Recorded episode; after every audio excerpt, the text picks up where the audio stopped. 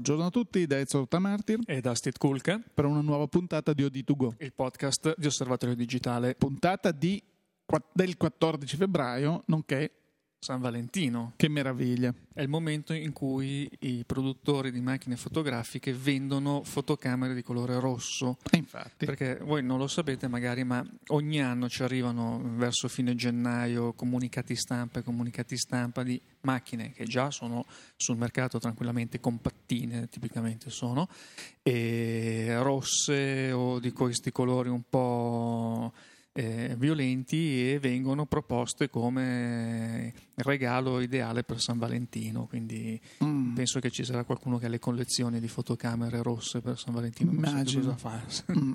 Soprattutto le compatte, che abbiamo detto in questi ultimi tempi stanno soffrendo molto la concorrenza degli smartphone, come ben sappiamo, ma proprio ieri si è aperto il CP Plus di Yokohama, che è questa importantissima, è la principale fiera di fotografia e di elettronica in Giappone, e abbiamo visto un ritorno, non diciamo in grande stile perché sarebbe esagerare, ma un ritorno abbastanza sensibile di fotocamere compatte, anche le famose primo prezzo che tanti davano ormai per modernariato vintage ormai, certo, inesistente.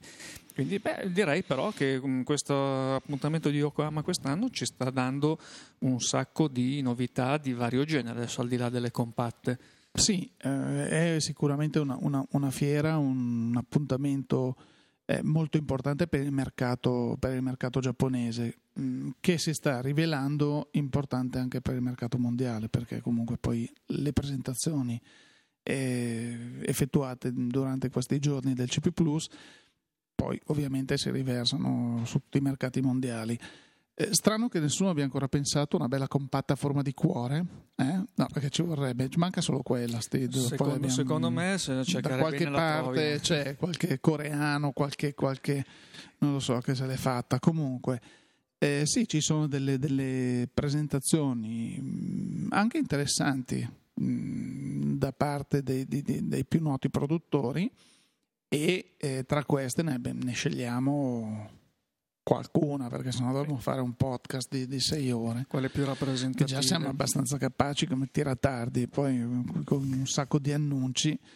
Annunci che potete poi vedere su fotoguida.it. Sì, sono già tutti su fotoguida, poi c'è il tag appunto CP più 2014, cercate quello, avete tutto immediatamente, tutto l'elenco delle uscite a mano che vengono pubblicate, e sul comparatore di fotoguida c'è già tutto, c'è già le caratteristiche, le potete confrontare con le macchine che avete, tra le macchine che sono state presentate, anche perché a volte, come spesso accade, ci sono modelli della stessa casa che differiscono veramente di poco, perché si posizionano magari in nicchie di mercato che sono state definite dal marketing, ma poi tecnicamente delle referenze molto hanno anche delle referenze con dei nomi che variano per una lettera, quindi a volte ci si rischia di confondersi o di dimenticarle o di prenderne una per un'altra, perché ad esempio Sony, giusto per prendere uno dei produttori che ha presentato parecchi modelli, ha presentato queste bridge che differiscono, tipo la H400, che, giusto perché l'abbiamo nominata così, è la bridge più potente al mondo in questo momento, perché è la bridge che ha l'ottica con la maggior estensione zoom, 63x, quindi non solo, perché nel frattempo avevamo la Lumix che aveva la 60x, la FZ72, 60x, ai quali si sono aggiunti Samsung al CES di Las Vegas, al quale si sono aggiunti Nikon con le presentazioni dell'altro giorno a Yokohama, sempre con la 60x. Sony ha detto, vabbè dai, ci penso io, faccio un bel 63x. Però questa H400, le cui caratteristiche non sono niente di che, se vogliamo, ha un CCD come sensore, non ha una grande estensione ISO, non ha grandissime caratteristiche, se non quella appunto di avere quest'ottica 63x, è affiancata da una HX400V che è sempre una super bridge da 50x, con caratteristiche completamente diverse però, sia come costo sia come proprio caratteristiche tecniche, perché ha un'ottica Zeiss, un variosona 50x, ha un'estensione ISO che va fino a 12.008, insomma un'altra macchina. Sì, col multiframe. Però se uno dice sì, la H400, HX400 sembra, e poi sono sì, perché poi c'è la HX400V e la HX400 che è la stessa senza GPS. Esatto. E poi appunto la H400, quindi anche noi a volte facciamo fatica. Sì, poi hanno messo anche una H300 che non è nient'altro che la H400, però con uno zoom 35x anziché 63, e che la propone, la posiziona in una fascia di prezzo entry level, quindi se vuoi una macchina che abbia un buon zoom, sia una macchina comunque di facile uso e così, sui €200 pensiamo, ecco, questa, perché si fa molta confusione, cioè c'è il rischio di fare confusione, ecco dove ci viene incontro il comparatore, dove ci viene incontro Fotoguida. Certamente, e devo dire che le bridge, Ezio, erano un po' sparite dai radar, venivano mantenute in vita quasi per contratto in passato, non è che ci si puntasse molto, adesso forse con la pressione degli smartphone che abbiamo detto sono uscite un po' di compatte anche a primo prezzo, però effettivamente sono molto molto meno rispetto a un tempo, ed è un mercato, per fortuna, anche un mercato meno significativo, e quindi questo spinge i produttori a cercare degli spazi con modelli dalle caratteristiche un pochino più alte, senza andare sulle macchine a obiettivi intercambiabili, sia S mirrorless piuttosto che reflex, e c'è questa rinnovata attenzione verso le bridge, che erano delle macchine che un po' di anni fa facevano abbastanza sfracelli, perché erano molto molto sugli scudi, c'era molto interesse anche da parte del mercato e c'era un'innovazione a dei ritmi costanti abbastanza anche notevoli. Erano un pochino sparite, ritornano adesso perché con la nuova generazione di bridge vediamo effettivamente, come dicevi tu un attimo fa, non ci sono magari delle caratteristiche fotografiche di base eccezionali, non stiamo parlando di prodotti di punta, quello magari viene lasciato ad altri tipi di fotocamere, però vediamo che adesso connettività wifi, NFC sta diventando ormai una dotazione standard, la presenza anche delle slit per flash che una volta era rarissima nelle bridge, anche perché si diceva e questa è una delle caratteristiche che se mettiamo poi ci mangiano il mercato reflex, quindi sì, stiamo ben attenti a differenziare. Hanno il flash di riempimento integrato, quindi si supponeva fosse sufficiente, ecco. Però adesso qualcuno un pochino in più rispetto a un tempo si vedono anche queste. C'è un grande interesse, non dimentichiamo che è di pochi mesi fa, prima di Natale, che Sony ha presentato tipo la RX10, che è una bridge, una signora bridge, quindi tutto verificabile su Fotoguida, e quindi questa fascia di prodotti che piace perché sembra ha un po' l'appeal della reflex, ma non è una reflex, diciamo che integra già uno zoom, quindi non devi preoccuparti di cambiare l'ottica, e la usi come una compatta evoluta, quindi è un mercato al quale si sta prestando di nuovo molta attenzione, così come quello delle compatte, perché appunto, come dicevi tu, la stessa Sony ha presentato due compatte molto interessanti, così come Canon, così come Nikon, cioè qui adesso poi ne parleremo, però parlavi del primo prezzo, ha presentato una simpatica compatta, la DSC W800, che fa il pari con la W350 che ha delle caratteristiche superiori, ma la W800 che potrebbe essere un po' la corrispondente della H300 tra le bridge, la V800 l'omologa tra le compatte, e qui viene data ad un prezzo che si vocifera sarà intorno agli €80, quindi un aspetto eccellente, tipico Sony, satinato, bello, una macchina che, voglio dire, non costa più nulla e ti porta in giro comunque una macchina fotografica, non il telefonino. Certo. Poi ci sono compatte invece che sono di categoria diversa, se definiscono compatte, però Sì, perché anche la RX1 era una compatta. Era una compatta RX1, era un sensore full frame, esatto. Una macchina che si trova in Italia a 3.300 euro. Sì, che qui in redazione è rimasta nel cuore parecchio. È rimasta nel cuore, sì, soprattutto l'ottica, perché ha un'ottica, la trovate poi anche su Osservatorio Digitale, c'è è stato fatto un test, ha un'ottica molto veramente bello. Notevole.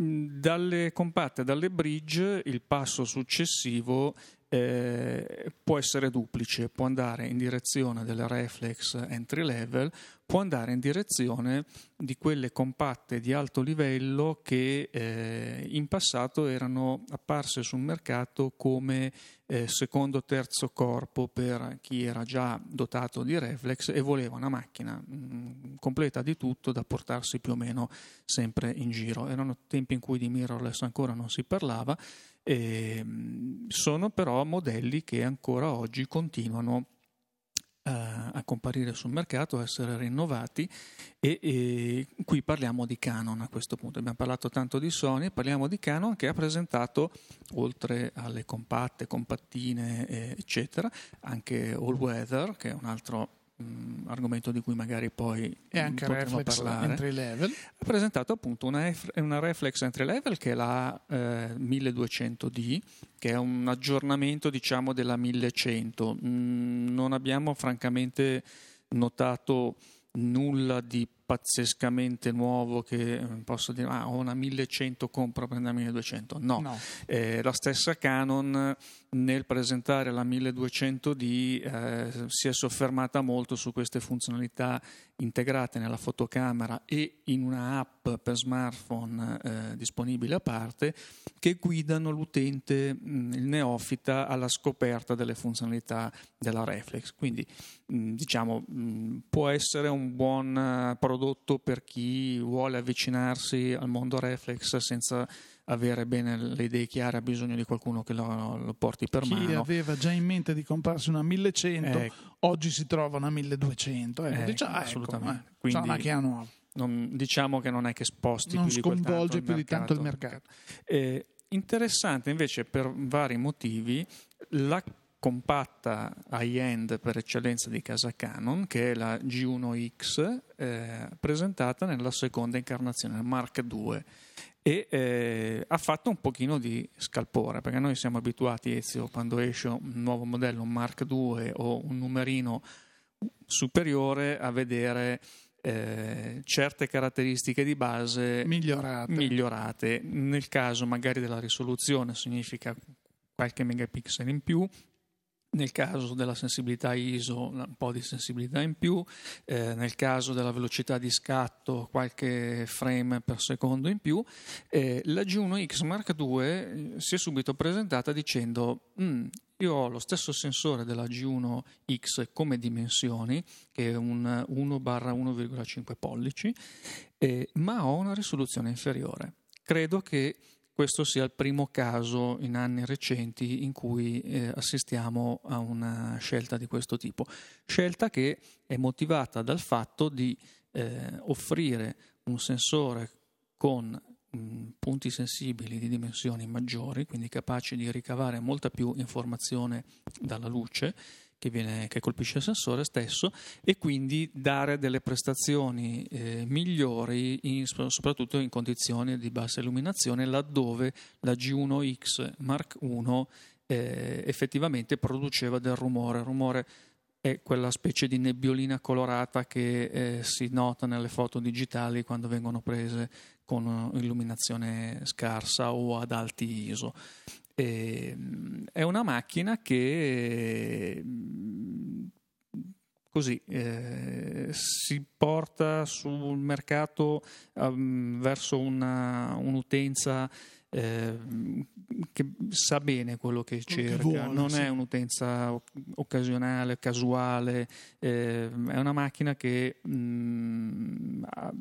nata con degli obiettivi in testa, probabilmente. Diciamo che precisi. Questa serie, la serie G di Canon, sia che l'ultima incarnazione era la G16, poi c'è stata in occasione della G15, forse della G12, è uscita la G1X.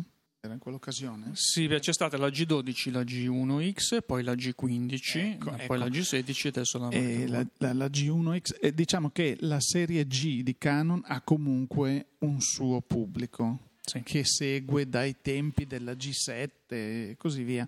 Questo tipo di macchina che è sempre stata molto interessante, perché appunto, come dicevi tu, la puoi tenere in tasca, te la porti in giro, ha una qualità più che accettabile e in questo caso, come titola fotoguida, meno pixel ma più qualità, proprio perché è un'inversione di tendenza da parte della casa giapponese che a parità di grandezza del sensore mette meno pixel per avere più gestione della luce, una gestione della luce migliore da parte del sensore stesso. Direi che questa scelta mette la parola fine alla famosa guerra dei megapixel, sì, un po' di tempo, avanti, ma questa è proprio... Questo direi che è proprio la prova. Sì. La con io ricordo con la G10 che aveva 14,7 megapixel, e subito dopo, quando uscì la G11, già ne aveva qualcosa meno. La gente dice: come? E lì Canon ha sempre dato un segnale preciso: meno megapixel. Cioè non parliamo più dei 7 megapixel, parliamo sempre di un sensore che è in grado di produrre delle immagini che poi sono stampabili in un certo modo e sono fruibili in un certo modo. Però hanno detto basta, e da lì e poi l'abbiamo visto anche questa tendenza diffondersi anche nelle altre case, dove vediamo che ormai il top anche nelle reflex full frame arriviamo ad avere 24-22 megapixel. Sia Sony, Canon, Nikon si sono attestate intorno, fa un po' eccezione la di 800, ma tutte le altre si sono attestate, addirittura le top di gamma, sia di 4 sia di 1X, che arriva a 18 megapixel con delle caratteristiche pazzesche, ma sono più che sufficienti, ecco. E infatti poi vediamo l'attenzione spostata alle ottiche. La G1X Mark II, per esempio, ha un'ottica decisamente luminosa perché ha un'apertura massima di 2.0 a grandangolo e 3.9 al tele, quindi più che accettabile. Che è un 24-112 mm, ecco, equivalente, poi quindi parliamo anche di uno zoom con un'estensione interessante, sì, che copre tutto la gamma di ottiche che serve quando sei in giro con questo tipo di macchine, parliamoci chiaro. Non dimentichiamo che qui avevamo in origine macchine che avevano un 5.6, un 6.3 come apertura minima sullo stesso corpo macchina, quindi abbiamo fatto dei passi in avanti. Poi mi correggo, il 112 al tele era la G1X, la G1X Mark II arriva a 120, sembra 24-120, sì. Con tutti questi numeri si fa fatica nostra veneranda età, certo. A restare dietro a tutto, quindi vedremo la G17 che cosa riserverà. Torniamo un attimo a Sony, di cui avevamo parlato parecchio prima, perché al di là delle bridge, al di là delle compatte, Sony ha presentato anche una nuova mirrorless. Vedi? Infatti è la Alpha 6000. La Alpha 6000 che erede della recente Alpha 5000. Alpha 5000 si propone sul mercato per la caratteristica di avere un autofocus velocissimo. Questo è l'altro, oltre alle ottiche, questo è l'altro cavallo di battaglia, l'altro terreno di scontro tra i produttori. Abbiamo visto tutti gli annunci ultimi, Fujifilm un paio di settimane fa con la X-T1, la nuova Olympus la M10, sono tutte mirrorless che presentano degli autofocus assolutamente rinnovati, magari ibridi, rilevamento di fase di contrasto, proprio perché la mirrorless lì cascava un po' l'asino Steed, perché nelle mirrorless bellissime, però poi rispetto a una reflex la prendevi in mano e dicevi: cane, l'autofocus è un po' lentino.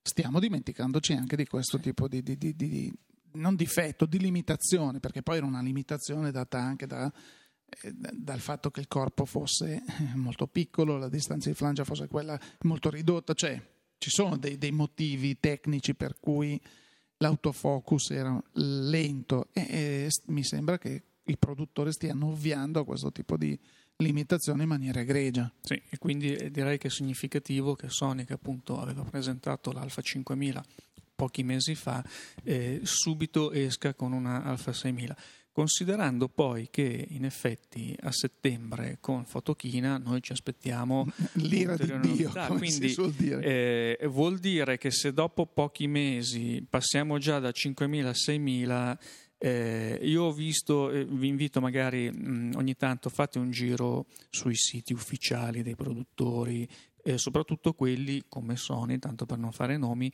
che vendono direttamente, permettono di acquistare i loro apparecchi, e vedete, ma poi questo vale anche con i vendor, diciamo, terze parti, indipendenti, e ogni tanto vedete che improvvisamente certi modelli vanno in saldo, vengono svenduti, sconti, nonostante siano pezzi stati introdotti di recente. Esattamente, e questo può darvi e dare anche a noi un'indicazione dei movimenti che ci possono essere dietro, e questo molto spesso vale più di tante voci di corridoio, di foto viste su internet di nuove macchine che poi magari sono photoshoppate, piuttosto che sono dei prototipi, anche perché ricordiamo che non è che tutti gli apparecchi su cui lavorano i produttori poi vedono la luce sul mercato, o a volte vedono la luce sul mercato tipo quello asiatico. Mi pare che Sony ha presentato questa H300 al CP adesso Plus, sul mercato globale, però il mercato globale, ma noi l'avevamo già vista lo scorso autunno per il mercato asiatico, quindi non ne avevamo neanche parlato proprio perché è un apparecchio limitato, che non sarebbe mai arrivato qui, invece adesso arriva, infatti ne abbiamo parlato. Quindi sono anche queste scelte, piuttosto che prototipi o modelli di piccole produzioni che poi si rivelano inadatti al mercato, superati magari da annunci di concorrenti, quindi insomma non è che proprio tutto quello su cui si lavora vede la luce e arriva sul mercato. Quindi vedremo. Di certo devo dire che considerando che a Las Vegas agli inizi di gennaio di annunci ce n'erano stati direi numerosi. Considerando appunto che ci aspettiamo a Photokina a settembre la polpa degli annunci del 2014, vedere a Yokohama così tante macchine e tanti modelli, perché poi anche magari quello di cui abbiamo parlato un paio di settimane fa non era proprio legato al CP Plus, però diciamo che poi le presentazioni si accavallano, quindi direi che è un inizio d'anno scoppiettante e molto molto interessante. Sì, perché ridendo e scherzando io credo che qui ci stiamo avvicinando più ai 100 modelli presentati tra Las Vegas e Yokohama che qualcosa meno, cioè si stanno dando da fare le case, e poi non è vero, presentano delle compatte, ma ci sono anche degli annunci di sostanza che sono importanti. Mi sembra che la stessa Panasonic sia uscita con qualcosa che ha fatto dire al mercato cosa succede. Sì, perché parliamo della GH4, Lumix GH4, diciamo la sua caratteristica principale risiede nelle capacità video. È la prima mirrorless che permette di registrare video in 4K Ultra HD, quindi direi tra l'altro con tutta una serie anche di accorgimenti che sono pensati per chi poi deve fare veramente il video 4K a livello diciamo semiprofessionale. È un po' particolare perché negli ultimi tempi mi sembra che da tante parti si sia detto, ma in fondo il video sulle macchine fotografiche, se devo fare video lo faccio con una videocamera, perché è scomodo, perché tante cose, sì, magari il fotografo matrimonialista può trovarlo comodo, magari quando vado a fare un viaggio lo posso trovare comodo, però dopo tutta l'attenzione iniziale verso questo tipo di fotocamere, che ricordiamo era iniziato con una reflex, la Canon G1X Mark II. Sì, sì. Gli stessi videografi professionisti hanno sempre detto, ma non ho SMTPE, non ho le barre, non ho tutta una serie di controlli che nel momento in cui devo fare video professionale insomma non posso farne a meno. E tant'è vero che poi la stessa Canon ha predisposto una linea che è la EOS C Cinema, che ha tutte altre queste caratteristiche certo. Che e anche servono. Un altro costo. È un altro costo, assolutamente. Non parliamo poi delle ottiche, dell'autofocus. Sì, certo, specifico. Qui Panasonic ha rilanciato direi molto bene, con una macchina che adesso staremo a vedere un attimino, innanzitutto per il costo al quale verrà proposto sul mercato. Si vocifera che, perché il costo non è stato ancora annunciato, però si vocifera sempre attraverso queste notizie un po' leaked dal web, che un distributore olandese abbia pubblicato in prevendita la GH4 a €1.400, il che la pone una fascia piuttosto interessante di prezzo, cioè anche importante per la fascia di mercato. Certo, con queste caratteristiche può essere un game changer, come si dice. Mi viene in mente una cosa, così poi non si verificherà, però pensiamo anche a chi fa le riprese con i droni. Sicuramente una mirrorless di queste dimensioni può essere più fruibile di un malmozzone, tra virgolette, passatemi questo termine, tipo di una reflex con caratteristiche 4K. Mi viene in mente la EOS 1C, che ha dimensioni e pesi completamente diversi dalla GH4, quindi, e anche costi che possono essere 4-5 volte, quindi non lo so, mi sembra una scelta interessante. Lo dice uno che ha sempre dichiarato che il video sulla macchina fotografica non gli interessa. Io personalmente non sono un amante e un fruitore di questo genere di funzionalità, però capisco che il mercato, non sono io, il mercato apprezza molto questo tipo di caratteristiche, per cui... Ma poi direi che la cosa importante è avere una varietà di strumenti a disposizione, perché poi a seconda delle esigenze di ciascuno si può trovare la soluzione più adatta. Quindi... E poi diciamo una cosa, Steve, perché a nostra esperienza personale in redazione le Lumix che abbiamo provato hanno sempre avuto una qualità costruttiva, sempre abbiamo riscontrato una qualità costruttiva davvero buona, cioè fuori dal comune. Sono macchine costruite bene, fatte bene, che stanno bene in mano, le senti bene, nonostante le dimensioni più compatte. È un piacere lavorarci, lavorano bene, anche meccanicamente sono costruite bene, è un piacere utilizzarle, quindi sì. Lumix e Panasonic stanno dando un segnale importante al mercato. Ultima categoria che abbiamo visto diffondersi a livello di annunci nelle ultime settimane è quello delle fotocamere cosiddette rugged o waterproof, certo. Impermeabili, che sono quelle macchine per un utilizzo sportivo o da cantiere, come...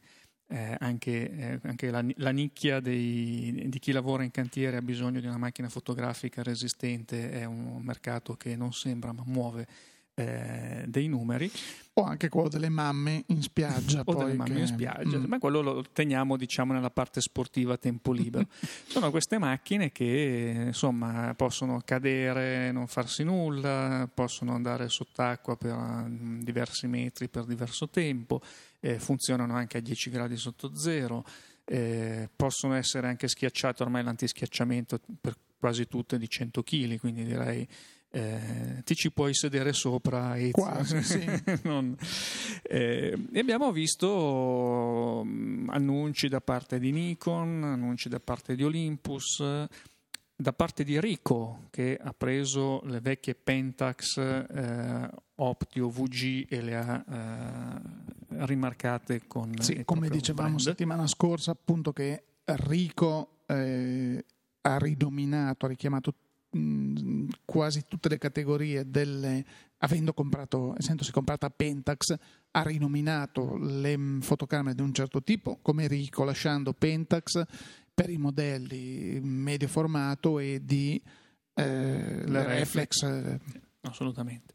E poi la carrellata la concludiamo con una Canon D30, che ha la caratteristica di essere la prima macchina di questo tipo resistente a una profondità di ben 25 metri, che non è male, considerando che per esempio chi fa subacquea il brevetto sportivo prevede o prevederebbe una profondità massima di 20 metri per l'immersione. Quindi perfetto, certo. Diciamo che poi solitamente magari se arriva anche 25-30, però una macchina del genere già diventa un qualcosa, mentre prima le profondità massime erano 10-15 metri, quindi si va magari in apnea, non certo con le bombole.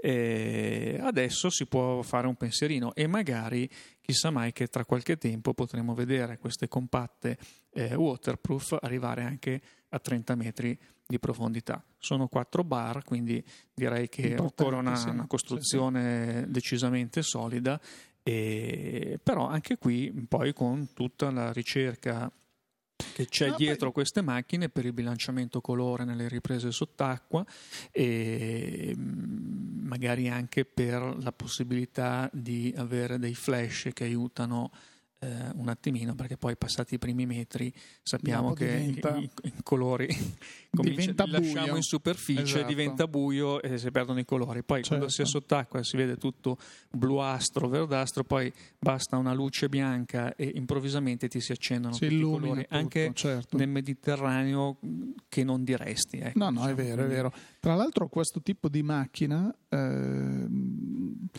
ci sono una serie di funzionalità a cui le case stanno dando rilievo, tipo una sciocchezza: quando sei in spiaggia, pieno sole, l'LCD si fatica a leggere, invece negli ultimi modelli sono inseriti queste modalità bright sun, insomma luce molto forte, che ti permettono di contrastare automaticamente lo schermo in modo da poter vedere con chiarezza quello che si sta riprendendo o le foto che si sono appena scattate. Sono tanti piccoli particolari che comunque rendono molto godibili queste macchine, perché anche chi ha già un corredo di un certo tipo va al mare o va in montagna, va a sciare, cade nella neve, c'è un problema, fa molto freddo.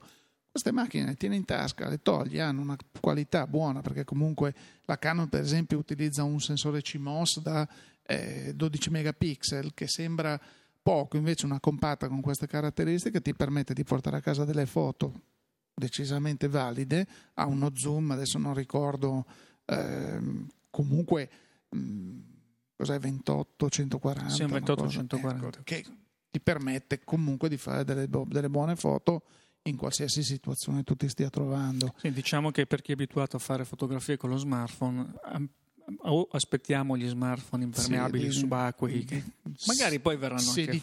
16ª generazione, ma sì, sicuramente, però al momento direi che poi qui comunque abbiamo dei prezzi che sono, cioè lo smartphone qui ce lo sogniamo, qui siamo a meno della metà di un prezzo di uno smartphone corrente, quindi abbiamo macchine di un certo tipo molto simpatiche. Lo smartphone ti cade da 2 metri. Sì, adesso c'hanno tutti questi Gorilla Glass, però ogni tanto un bel crack che poi dopo lo devi sostituire. E invece queste macchine tutto sommato ti cadono, tra 3 anni saranno ancora delle ottime macchine, cosa che invece lo smartphone tra 3 anni la gente ti guarderà come un disgraziato, ancora quel modello. L'iPhone 7. Infatti, cosa sei? Disperato. Sì, infatti. E quindi interessante anche questa categoria. Ci sarebbe da parlare, perché tra l'altro abbiamo parlato quasi nulla di Nikon, che invece anche lì hanno presentato una 60x, la RAG della V120, delle compatte, cioè Nikon non si tira indietro mai. No. Però vabbè, probabilmente anche nella puntata di settimana prossima avremo di che parlare di Yokohama. Per il momento direi che c'è cibo per riflettere e per leggere anche, quindi ricordo sempre i nostri siti, Osservatorio Digitale col numero nuovo, con cui non abbiamo parlato, perché Yokohama ci ha portato via tutto, però c'è online il nuovo numero di febbraio, interessante. Tra l'altro, a proposito di smartphone, segnalo che nella rubrica mercati, nel nuovo numero di Osservatorio Digitale, c'è proprio una disamina del mercato degli smartphone in funzione della fotografia. Quindi questo può essere anche interessante. E vi ricordo anche, ovviamente l'abbiamo citato più volte in questa puntata, www.fotoguida.it con il comparatore, le pagine social dove ci trovate, dove potete anche interagire con noi, e poi per quanto riguarda il nostro podcast OD2Go l'appuntamento è ovviamente come sempre al prossimo venerdì, certo, al 21, sì, a un mese dalla primavera, guardando il tempo sì, fuori, non si direbbe, non si anche direbbe. Quello comunque a bene. Questo punto allora da Ezra Tamartir e da Steve Kulke un arrivederci alla prossima settimana, grazie per l'ascolto e risentirci.